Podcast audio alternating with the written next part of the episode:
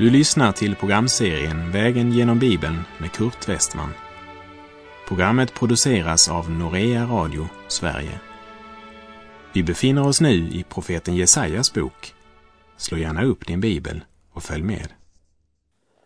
I förra programmet så varnade Gud sitt folk för att söka hjälp genom världsmakten Egypten.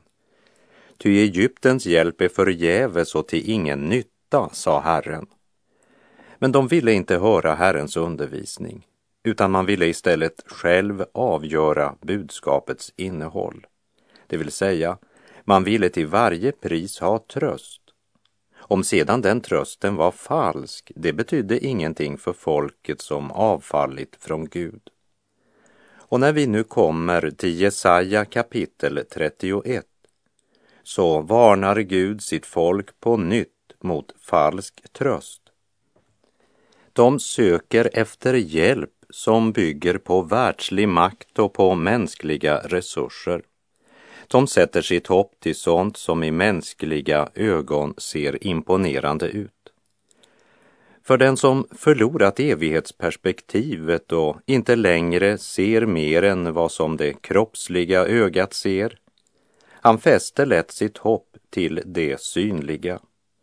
Liksom många i ändetiden ska sätta sitt hopp och sin förväntan till Antikrist.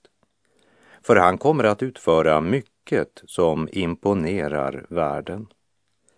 Men här vill jag påminna om vad Paulus skrev till sina trossyskon i Korint. Hör vad han säger i Andra Korinthierbrevet 4.18. Vi riktar inte blicken mot det synliga utan mot det osynliga. Ty det synliga är förgängligt, men det osynliga är evigt. Förblindade av denna tidsålders Gud fortsätter Juda att vända sig till Egypten. I Jesaja 30 varnade Gud folket för att söka sin hjälp i Egypten. Och när vi nu kommer till Jesaja kapitel 31 så får Guds folk där en förnyad uppmaning att lita på Herren och inte på Egyptens makt. För det är Herren och inte Egypten som är Jerusalems räddning. Och därmed så har vi kommit till det femte veropet. Vi läser i Jesaja 31, vers 1. Ve dem som drar iväg ner till Egypten för att få hjälp. De förlitar sig på hästar och förtröstar på vagnar därför att de är många och på ryttare därför att mängden är stor. De vänder inte sin blick till Israels helige och frågar inte efter Herren. Ett verop över ett folk som skulle ha varit Guds folk men som börjat förtrösta på materiella resurser, mänsklig styrka och på den stora mängden. Ett verop över ett folk som glömt att en man och Gud är majoritet. Och dessa ord har verkligen något att säga oss idag. Från vår vandring genom Saltarsalmerna vill jag citera från den tjugonde salmen, vers 8 där David skriver Det andra prisar vagnar, det prisar hästar, men vi prisar Herren, vår Guds namn. Materialistisk filosofi säger att det är smart att lita på aktiemarknaden eller fast egendom eller andra investeringar. Världen säger det är smart att vända sig till Egypten för hjälp och de flesta av oss har ett eller annat Egypten som vi är beroende av. Israels nöd var att de inte vände sig till Gud, inte sökte Herren. Och den som vänder Gud ryggen vänder sig alltid till något annat, börjar söka hjälp och bygger på världslig makt. Men Gud har talat och han är vis och tar inte tillbaka sina ord. Och folket som förkastade Herrens ord ska få erfara att på nödens dag är Egyptens hjälp bara tomhet och ett intet. Vi läser Jesaja 31, verserna 3 till och med 5. Ty egyptierna är människor och inte Gud. Deras hästar är kött och inte ande.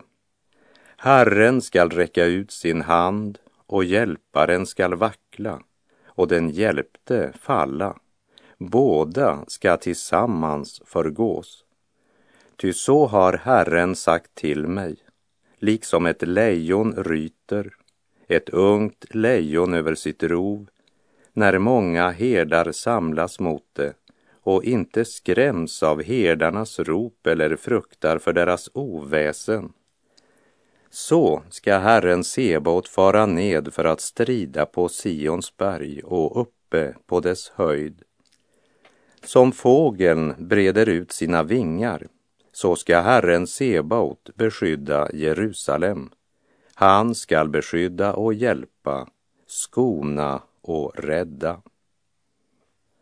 Honom är det alltså som Israel har vänt ryggen.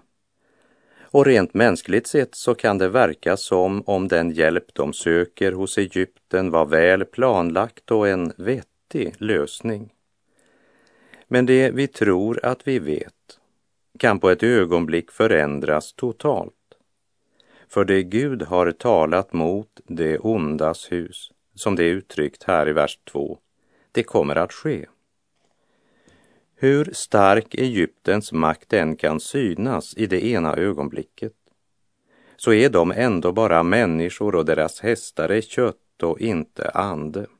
Och Gud har uttalat domen över dem.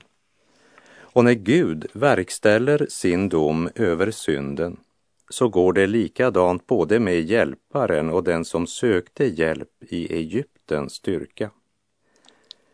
Herren ska strida för Sion. Därför ska Israel nu överge sin falska tröst. För den förväntan de satte till Egypten, det var en falsk förväntan. Och det ska bli uppenbart för alla nationer och folk när Herren griper in och strider för Sion. Därför fortsätter Jesaja och ropar ut omvändelsens budskap. Vi läser Jesaja 31, verserna 6 och 7. Vänd nu om till honom som ni så djupt har avfallit ifrån, ni Israels barn. Ty på den dagen ska var och en kasta bort sina avgudar av silver och sina avgudar av guld, som era händer har gjort åt er till synd. Efter att omvändelsens budskap ljudit så låter Herren folket veta att när de vinner seger ska de ha klart för sig att det är inte de som nu är så starka att de besegrat fienden. För segern ligger inte på det mänskliga planet. Den fiende som Israel fruktar och sökte hjälp hos ska falla utan mänsklig hjälp. Den klippa som denna världen bygger sina liv på ska förgås av skräck när Herrens eld utgår från Sion. Vi läser kapitel 31, verserna 8 och 9. Assur skall falla, men inte genom en mans svärd. Ett svärd som inte är en människas skall förtära honom. Han skall fly för svärd och hans unga män skall bli slavar. Hans klippa skall förgås av skräck och hans furstar skall förfärade fly för baneret. Så säger Herren, han som har sin eld på Sion och sin ugn i Jerusalem. Det följer en morgon på mörkaste natt och har du det väl glömt, o min själ? När tryckande nöd vill taga dig fatt, bliv stilla, Gud allt gör väl.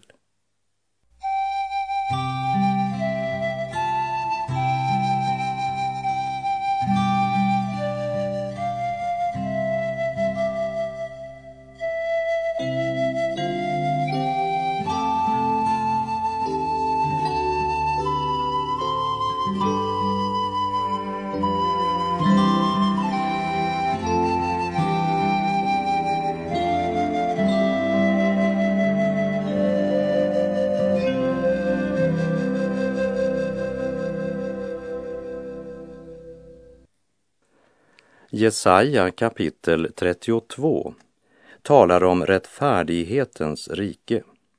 Det talar både om dom och om upprättelse och kommer som en ljus parentes mellan kapitel 31 och kapitel 33. Det är möjligt att profetians första del syftar till kung Hiskia kontra kung Ahas.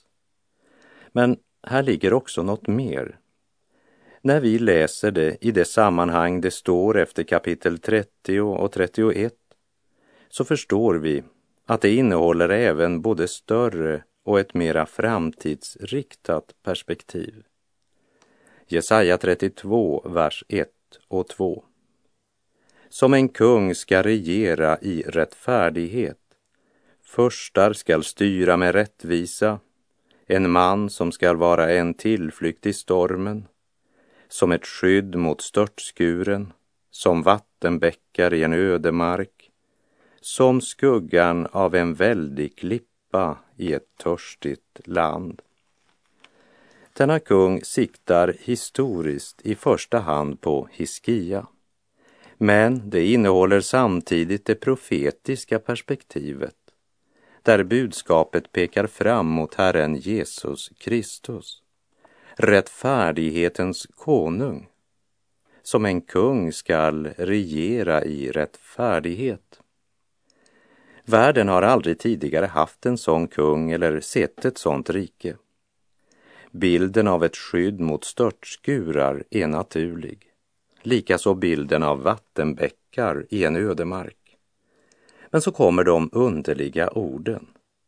Som skuggan av en klippa i ett törstigt land. Om det hade stått som en vattenkälla i ett törstigt land. Men om man törstar, vad är det då för tröst med en klippa? Jo, Trösten ligger i att det är en övernaturlig klippa, en andlig klippa. Här vill jag citera något från vår vandring genom Andra Moseboks sjuttonde kapitel, där folket törstade och klagade mot Mose och sa Varför har du fört oss upp ur Egypten så att vi och våra barn och vår boskap nu måste dö av törst? Och jag citerar Andra Mosebok 17 17, verserna 4 till och med 6. Då ropade Mose till Herren och sade, vad ska jag göra med det här folket? Snart stenar det mig. Herren svarade Mose, ta med dig några av de äldste i Israel och gå framför folket och tag i din hand staven med vilken du slog på Nilfloden och gå. Och se, jag ska stå där framför dig på Horebs klippa och du skall slå på klippan. Då ska vatten komma ut ur den så att folket får dricka.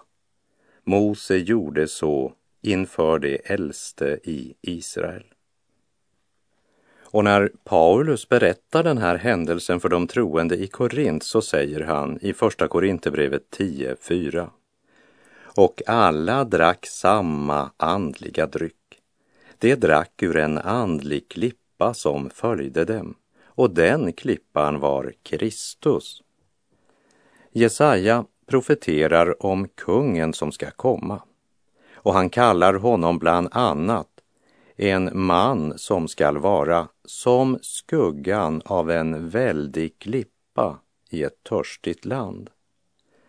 Det är en klippa som ger skugga undan den brännande solen.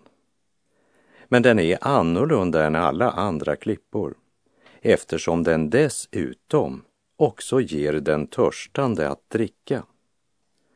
I Johannes 7.37 står det På den sista dagen, den största i högtiden, stod Jesus och ropade om någon törstar så kom till mig och drick.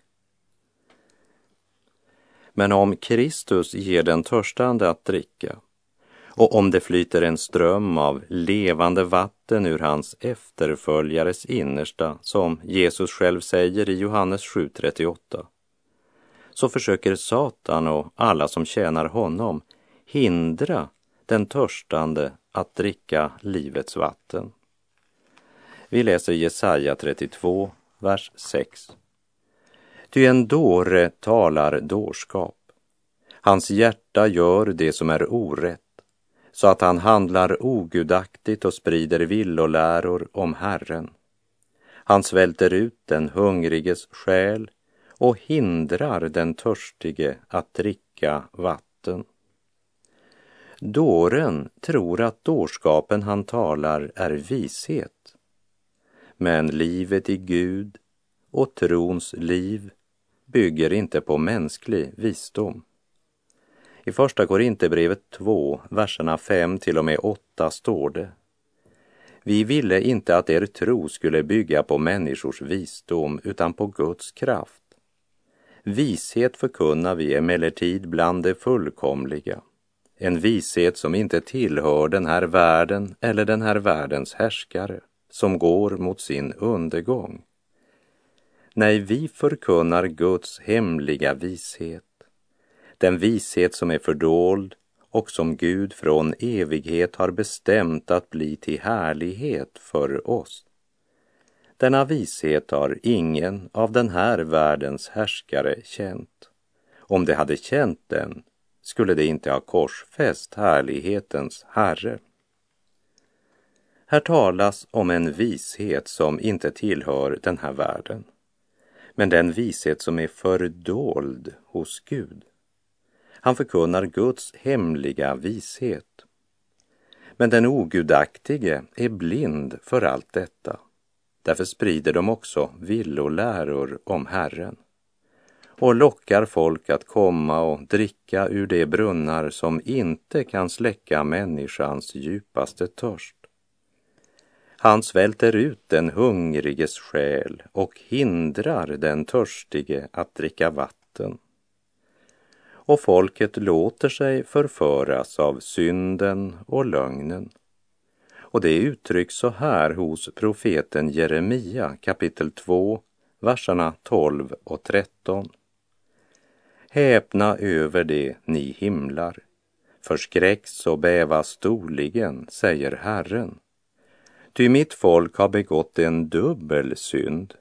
Mig har det övergivit, en källa med friskt vatten, och det har gjort sig brunnar, usla brunnar som inte håller vatten.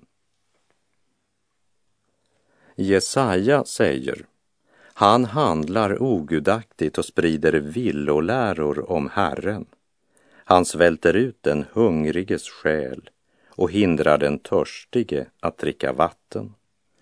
Och här ska vi gå tillbaka till Jesaja 32, vers 3 och 4 och se på framtidsperspektivet som pekar fram emot den tid synden inte längre har makt att förblinda det seendes ögon. Det som har ögon att se med skall inte vara förblindade. Det som har öron att höra med skall lyssna. Det obetänksammas hjärtan skall förstå kunskap och det stammandes tunga skall tala flytande och klart. Det pekar fram emot en tid då syndens förblindande makt är bunden. Och det blir närmast något av det som Paulus skrev i Första Korinthierbrevet 13.12.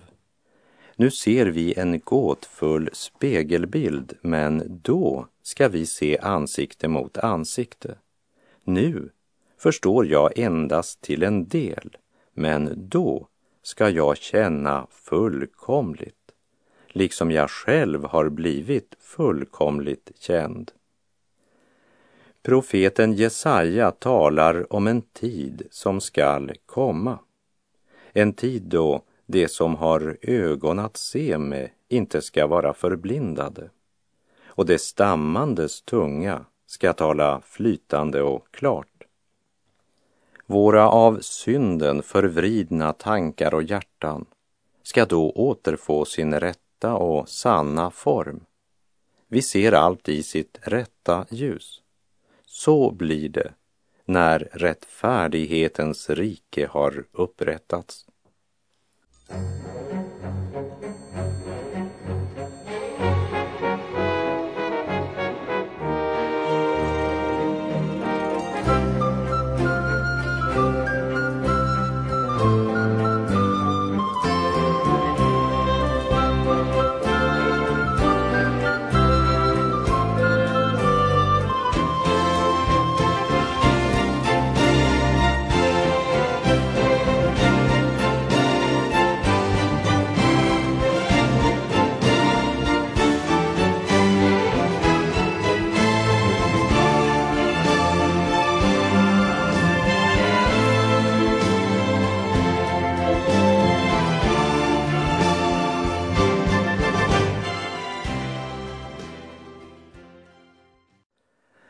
läser Jesaja kapitel 32, verserna 9 till och med 20. Ni kvinnor som är så säkra, reser upp och hör min röst. Ni självsäkra döttrar, lyssna till mina ord. När dagar lagts till år ska ni darra, ni som är så sorglösa. Ty vinskörden uteblir ingen fruktskörd kommer mer. Bäva, ni som är så säkra. Darra, ni som är så sorglösa. Lägg av era kläder och blotta er. Bär säcktyg runt era höfter. Slå er för bröstet. Klaga över de vackra fälten, över de fruktbara vinstockarna, över mitt folks åkrar där törne och tistel skjuter upp, ja, över alla glädjens boningar i den yra staden. Ty palatset blir övergivet. Den folkrika staden lämnas öde. Ofelhöjden med tornet förvandlas till grotthålor för evig tid. Till glädje för vildåsnor och bete för jordar. Detta till dess att ande från höjden blir utgjuten över oss. Och öknen blir ett bördigt fält och det bördiga fältet räknas som skog. Då ska rätten ta sin boning i öknen, rättfärdigheten bo på det bördiga fältet. Rättfärdighetens frukt ska vara frid och rättfärdighetens vinning vara ro och trygghet till evig tid. Mitt folk ska bo i fridfulla hem, i trygga boningar och på säkra viloplatser. Men hagel skall falla när skogen fälls och staden ska bli djupt förödmjukad. Lyckliga är ni som sår vid alla vatten och låter oxen och åsnan ströva fritt omkring. I avsnittet från vers 9 till och med kapitlets slut så ska jag bara nämna vers 15 där det står till dess att ande från höjden blir utgjuten över oss. För denna profetia den blev inte uppfylld på pingstdagen och även om pingstdagen var en försmak av andeuppfyllelsen som Joel 2.28 talar om, så var pingstdagen inte den slutliga uppfyllelsen av den här profetian. Den kommer först vid tusenårsriket. Det förstår vi när vi ser hela det sammanhang som profeten Joel ger oss. För under tusenårsriket är Jerusalem världens centrum och alla folk ska då erfara att Herren bor mitt ibland sitt folk på Sion. Låt oss läsa detta sammanhang i Joel 2, vers 27 och 28. Ni skall förstå att jag är mitt i Israel, att jag är Herren, er Gud och ingen annan. Och mitt folk skall aldrig komma på skam och det skall ske därefter att jag ska utgjuta min ande över allt kött. Era söner och era döttrar skall profetera, era gamla män skall ha drömmar, era unga män skall se syner. Så den fulla uppfyllelsen av detta löfte i Joel 2.28 och löftet i Jesaja 32.15 det kommer vid en tid då alla nationer i världen ska se och förstå att Herren bor mitt i Israel och att Israel aldrig skall komma på skam. Och så ska det ske att därefter ska Gud på ett förunderligt sätt utgjuta sin ande över allt kött. Det kommer att bli den rikaste tiden när det gäller andlig välsignelse här på denna jord. Då människorna vänder sig till Kristus, för under den tiden är det han som regerar på jorden. Det betyder inte att alla knän kommer att böja sig för honom under den tiden. Det sker först efter den slutliga domen. I djupet av mitt hjärta en stad jag högt åtrår. Jerusalem, mitt sälla hem, där all min nöd och smärta för alltid avsked får. I djupet av mitt hjärta, den staden jag åtrår. Inom dess portar klara, där gråter ingen mer. I Sions stad var själ är glad, ej sorg och rop skall vara, där städs man lammet ser. Inom dess portar klara, där gråter ingen mer. Ja, även jag skall vinna i Jesu Kristi namn. Ja, också jag, så arm och svag, skall en gång målet hinna i härlighetens hamn. Ja, även jag skall vinna i Jesu Kristi namn. Och med det så är vår tid ute för den här gången. Jag säger på återhörande om du vill. Lyckliga är ni som sår vid alla vatten. Herren vare med dig. Må hans välsignelse vila över dig. Gud är god.